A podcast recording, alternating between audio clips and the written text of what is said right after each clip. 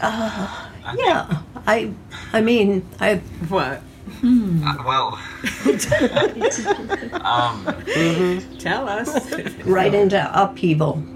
I know, right? Just going right in. Yeah. So, would you tell me about a time when you had to fight, work, advocate for change that you wanted to see? And what was that experience like? Uh, Yeah, Upheaval. What is something, Zoe, you cannot go without? are you a person that kind of gets involved in that kind of stuff? Yeah. Yeah. oh, okay. We'll cross that one out. yeah, I, I mean, I can think of, I can think of some things. What would um, you consider to be the biggest change in your life? A moment since which you have never been the same? Well. I mean, I can I can think of some things. Um, What happens when our culture's bookends, olders and youngers, find themselves sitting on the same shelf? And as imperfect as Zoom is, I am very grateful for it because it's allowed me to meet people like you during this time. Both stuck inside their rooms, their houses, their minds, an unexpected solidarity. I think that we're all on a on a roller coaster, and sometimes it flattens out, and then it goes up, and then it goes down. So listen in and open up as we bridge the distance between olders and youngers through their stories, secrets, and sounds. This is Homebound, a dialogue for the ages.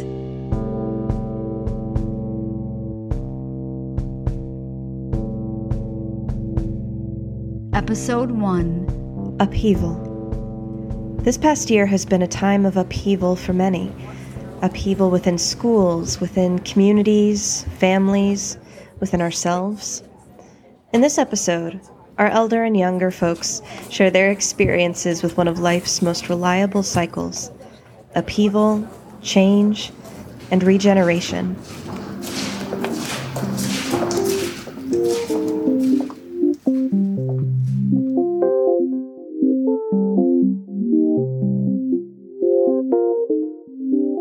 Good afternoon, Tyler. It's nice to see you again. It's nice to see you too. Yeah, we don't have as many boxes. Just three know, right? today. Yeah, just the cool people, right? Yeah. Funny. Well, um, I've, in various times in my life, I've advocated for personal change, but in terms of bigger change, I mean, I've always been a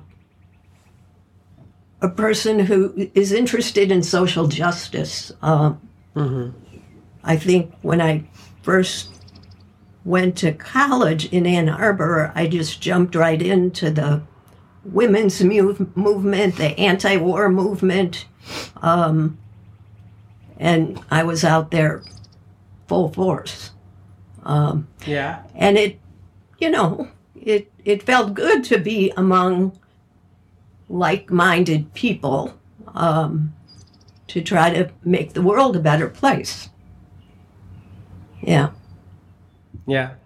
Is that what you would say, like, kind of drew you to participate in those movements? Yeah, I I mean, I always felt like I had ideas for how things could be or should be. You know, maybe they weren't always the right ideas, but um, it feels good to be able to voice them and to do something with them rather than to just let them simmer inside.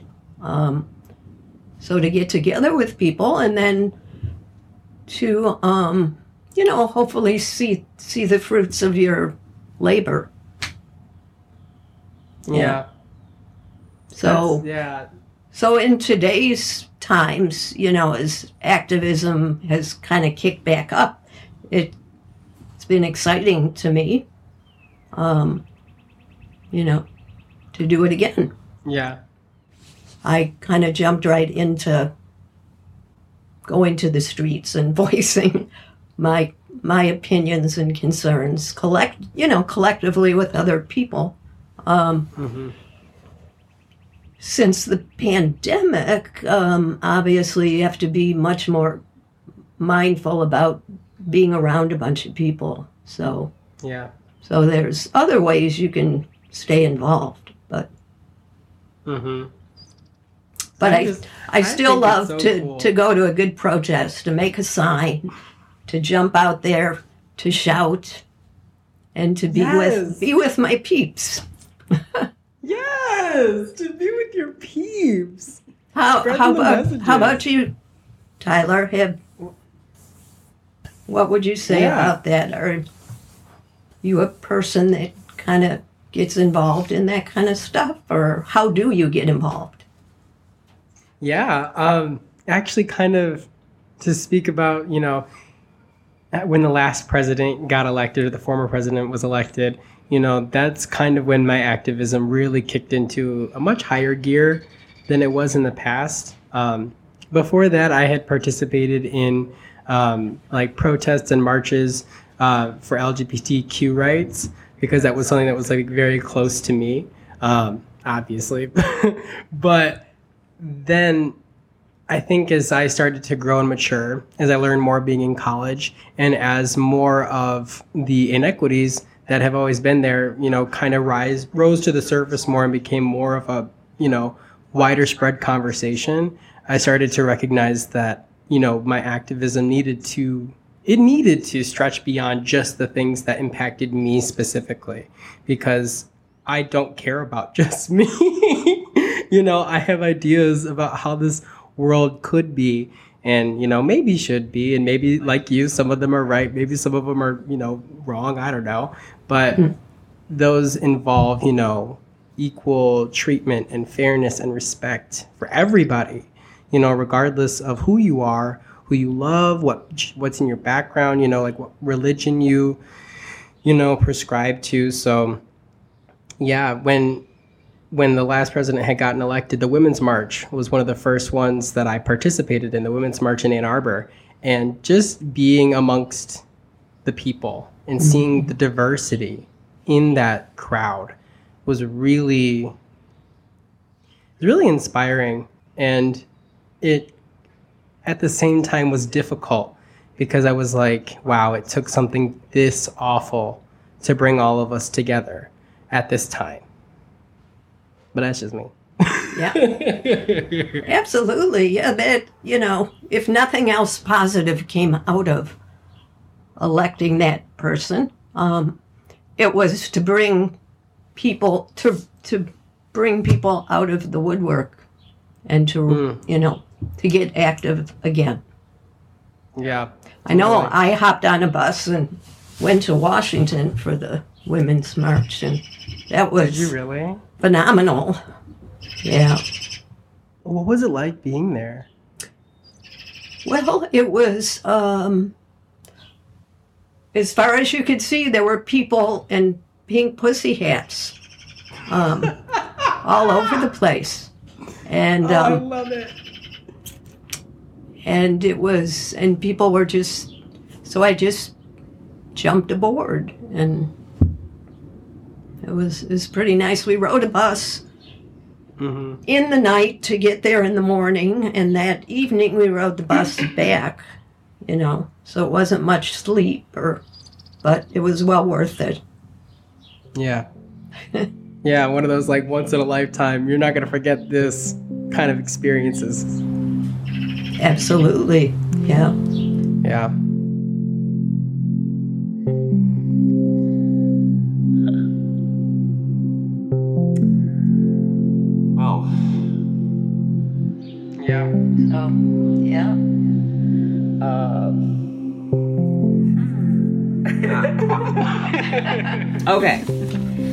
So, what are the biggest concerns, your biggest concerns before our pandemic, our wonderful pandemic?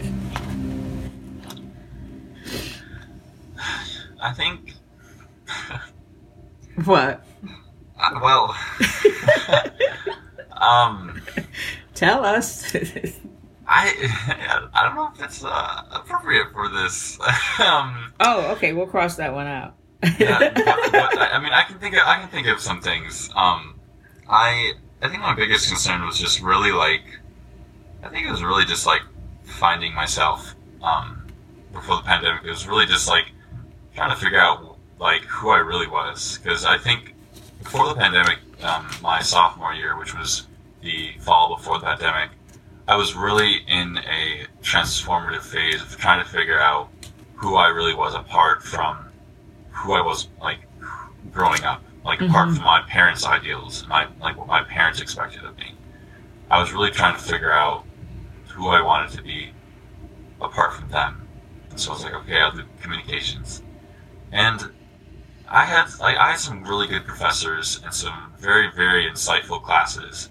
And I think honestly, a lot of those classes prepared me for this past summer actually with with all the riots and with um, Black Lives Matter stuff because I came from a place where I was very very uneducated about um, other cultures, about other people. I mean, was, where I grew up was was a very small town that was like 99% white. So I knew very little about all the struggles of um, African Americans and like basically everything about the 60s and civil rights and obviously leading till now with how many issues we still face.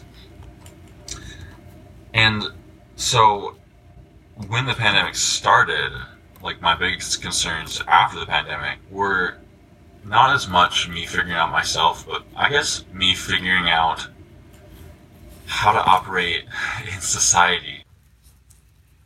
Hmm. That's good. So I like that because um, looking back, which I do, is uh, I was always afraid that people would um, not accept me, mostly because I was black and mostly because I was extremely shy. And so I was assuming the worst, you know, that somebody's going to jump out and say, Get out of here, you, because you don't belong here. And that has happened. But um, I guess before the pandemic started, I was just trying not to do two things, which is fall down because old people break things and then they die real fast, and um, to be safe, you know, not to get whatever this is. And fortunately, I've lived through uh, the polio. Uh, uh, what is it? The kids with my age were getting polio a lot when I grew up. They had uh, iron uh, lungs that they had to stay in. I had a friend that literally had to live in an iron lung when I grew up, and then they were sometimes very uh, their limbs would be shorter than the other, and I had so much compassion for them, and I I mean I just really wanted to help them get through that because I'm sure that they may have felt unacceptable. There were children with um, you know all kinds of things, and this had nothing to do with race. it was just how the thing happened. And so I'm I'm meandering along through this to because um, we came through it. We lived through it. The the polio um, pandemic, and we lived through the other uh, wars and the other um, the riot, the race riots. I was in Detroit and Washington during the race riots, and there were so many things that I thought were so scary. I mean, being in a car and seeing soldiers right next to the car, and and thinking, "Oh, I hope they don't shoot me by accident." Um, that always impressed me. Uh, or seeing soldiers outside the window in my bedroom in Washington, and wondering, are they going to kick in the door, or just you know thinking about war movies that we used to watch. Uh, I'm going on and on and on, but um, but mine for myself is not to fall down and to and to be safe. Uh, I guess. Yeah, makes sense. Very practical. I guess it's. I've always kind of thought about. that was a long morning, but uh, It's, it's, that's what I like. Love to. Upheaval. What is something, Zoe, you cannot go without? Love. Can you elaborate a little bit? What's elaborate? Well, expand on it. Give me a little Oh, bit more. like it. my family, my friends, God. That's pretty much it. Okay. It's just, it's just a beautiful thing. Yeah. Right, my goodness. The time flew by.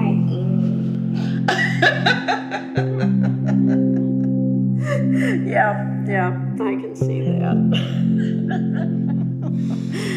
ah, yes. Monica Prince, and um, I actually am the director at the Ypsi Senior Center. Um, but I have lived in Ypsilanti for 35 years, 36 years, I think it is. Um, raised five kids here. Um, my actual degree is in fiber arts. I'm a textile person, um, but I ended up falling into this position and absolutely love it. So, should we move on to our first question? Yeah. Yeah. Well, Savannah, I was going to ask you, what would you consider to be the biggest change in your life, a moment since which you have never been the same? Um, I think, I mean, so much has changed. It's hard to kind of pinpoint just one thing, but I think I've realized, um, my biggest change has like been realizing how much I need to show up for myself. I'd say there was a moment this past summer where I had reconnected with an ex partner of mine, and we were talking, and they like spoke to me really rudely, and I was like, you know what? I realized how much I've been letting people kind of use me throughout my life, and I I want to change that. Um, and so since then, I've sort of changed how I look at myself and how I treat myself, and that's changed a lot of things I think in my life since then. Wow. Yeah. Yeah. Um, for me, actually, it's not, it's a little bit farther away from then, from now.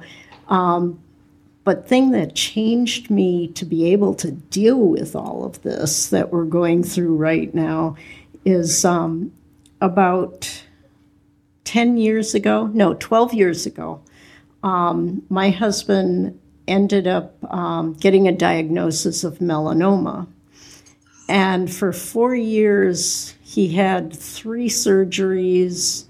He, um, we went through all kinds of stuff, radiation, and then he, um, after after four years of dealing with this, then they discovered um, that he had stage four melanoma, so it was all through his body.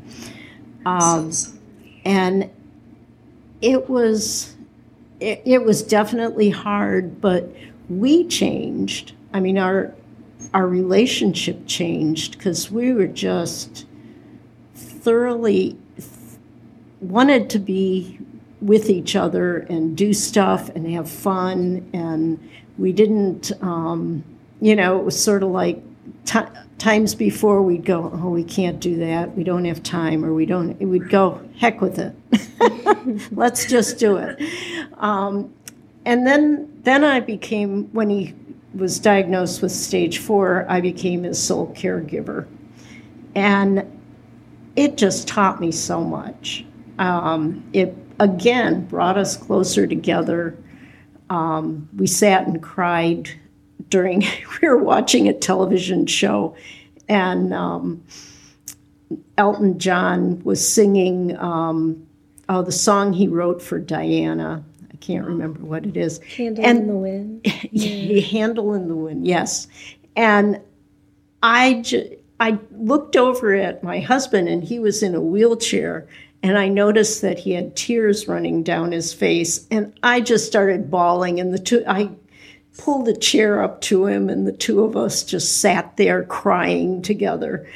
Um, and but it was also great because I learned so much about being a caregiver, um, which is something that I work towards here, being um, working with caregivers, because uh, there comes to a point where everybody's a caregiver. I even young people are caregivers. Um, and um, I learned how to advocate for him because he couldn't. You know, there he ended up towards the end having a brain tumor also, and uh, so, I mean, he he did some really funny stuff like asking me where our baby was, and I'm going, our baby is 30 years old. He's not here anymore. Um, yeah.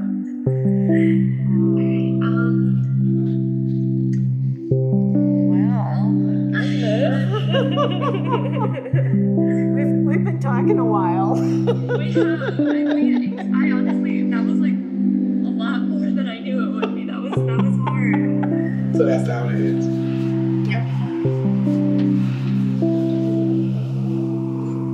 Is that it? So I chose the last question for space. What spaces do you find yourself longing, longing for during this time? Do any of these surprise you? And for me, so I'm homeschooled, and before the pandemic, I was part of the co-op, and there, um, it was I, I would take class. I was actually teaching a class there, and um, so I longed to be there, uh, just just because it's like a sense of calm, and I felt good because I was helping other people, teaching other people things. So that's the space I want for. In what class were you teaching? Yeah. I was teaching a history class. I, sh- I, I should have known that.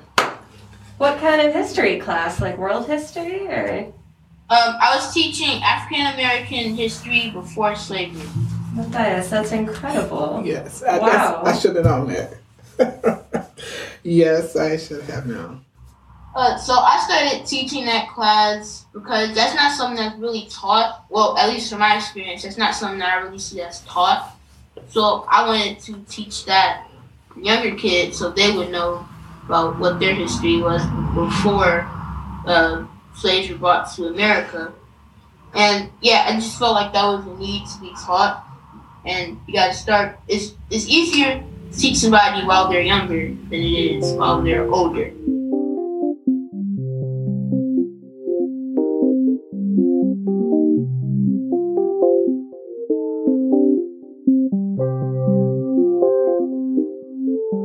Voices in this season of Homebound include Tyler Calhoun, Beth Singer, Janice Robinson, Zoe Lee, Monica Prince, Savannah Johnson, James Wolfert, Gwendolyn Copeland, Stephen Newsom, Matthias Nellums, and Lisa Knott.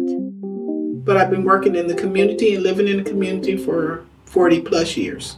I've been a volunteer for 20 plus years. My father was a volunteer, and I started doing Meals on Wheels with bridging communities with my father. And so I got into volunteering because my aunt was a missionary, my great aunt. When I arrived at Lisa's work to record her conversation with Matthias, the place was buzzing with activity. Boxes were being laid for a new community garden, an inviting amphitheater had been set up beside it. Inside, workers were briskly moving up and down the halls. As I set up the microphone in the little conference space that itself seemed mid transition, Lisa struggled to find a moment to sit down.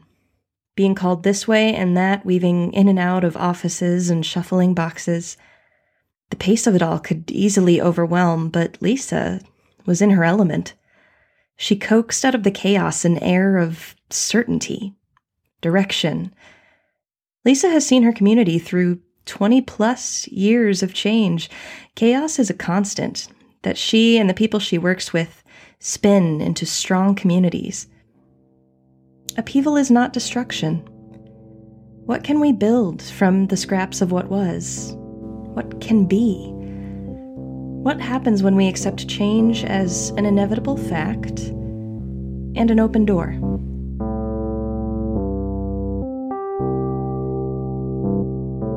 The Homebound creative team includes mixer maestro Eric E Rock Mini, conceptualizer and creative Jessica Decky Alexander, production savants Catherine Coffee Burns and Tyler Puff Calhoun, original music by E Rock.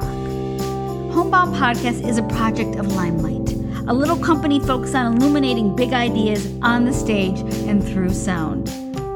This Homebound podcast is generously funded in partnership with Generations United. Special thanks to Detroit Area Agency on Aging, Errol Pompey, Taylor Jones, Sherry Steinig, the Ypsilanti Senior Center, and Ryan Coffee Burns.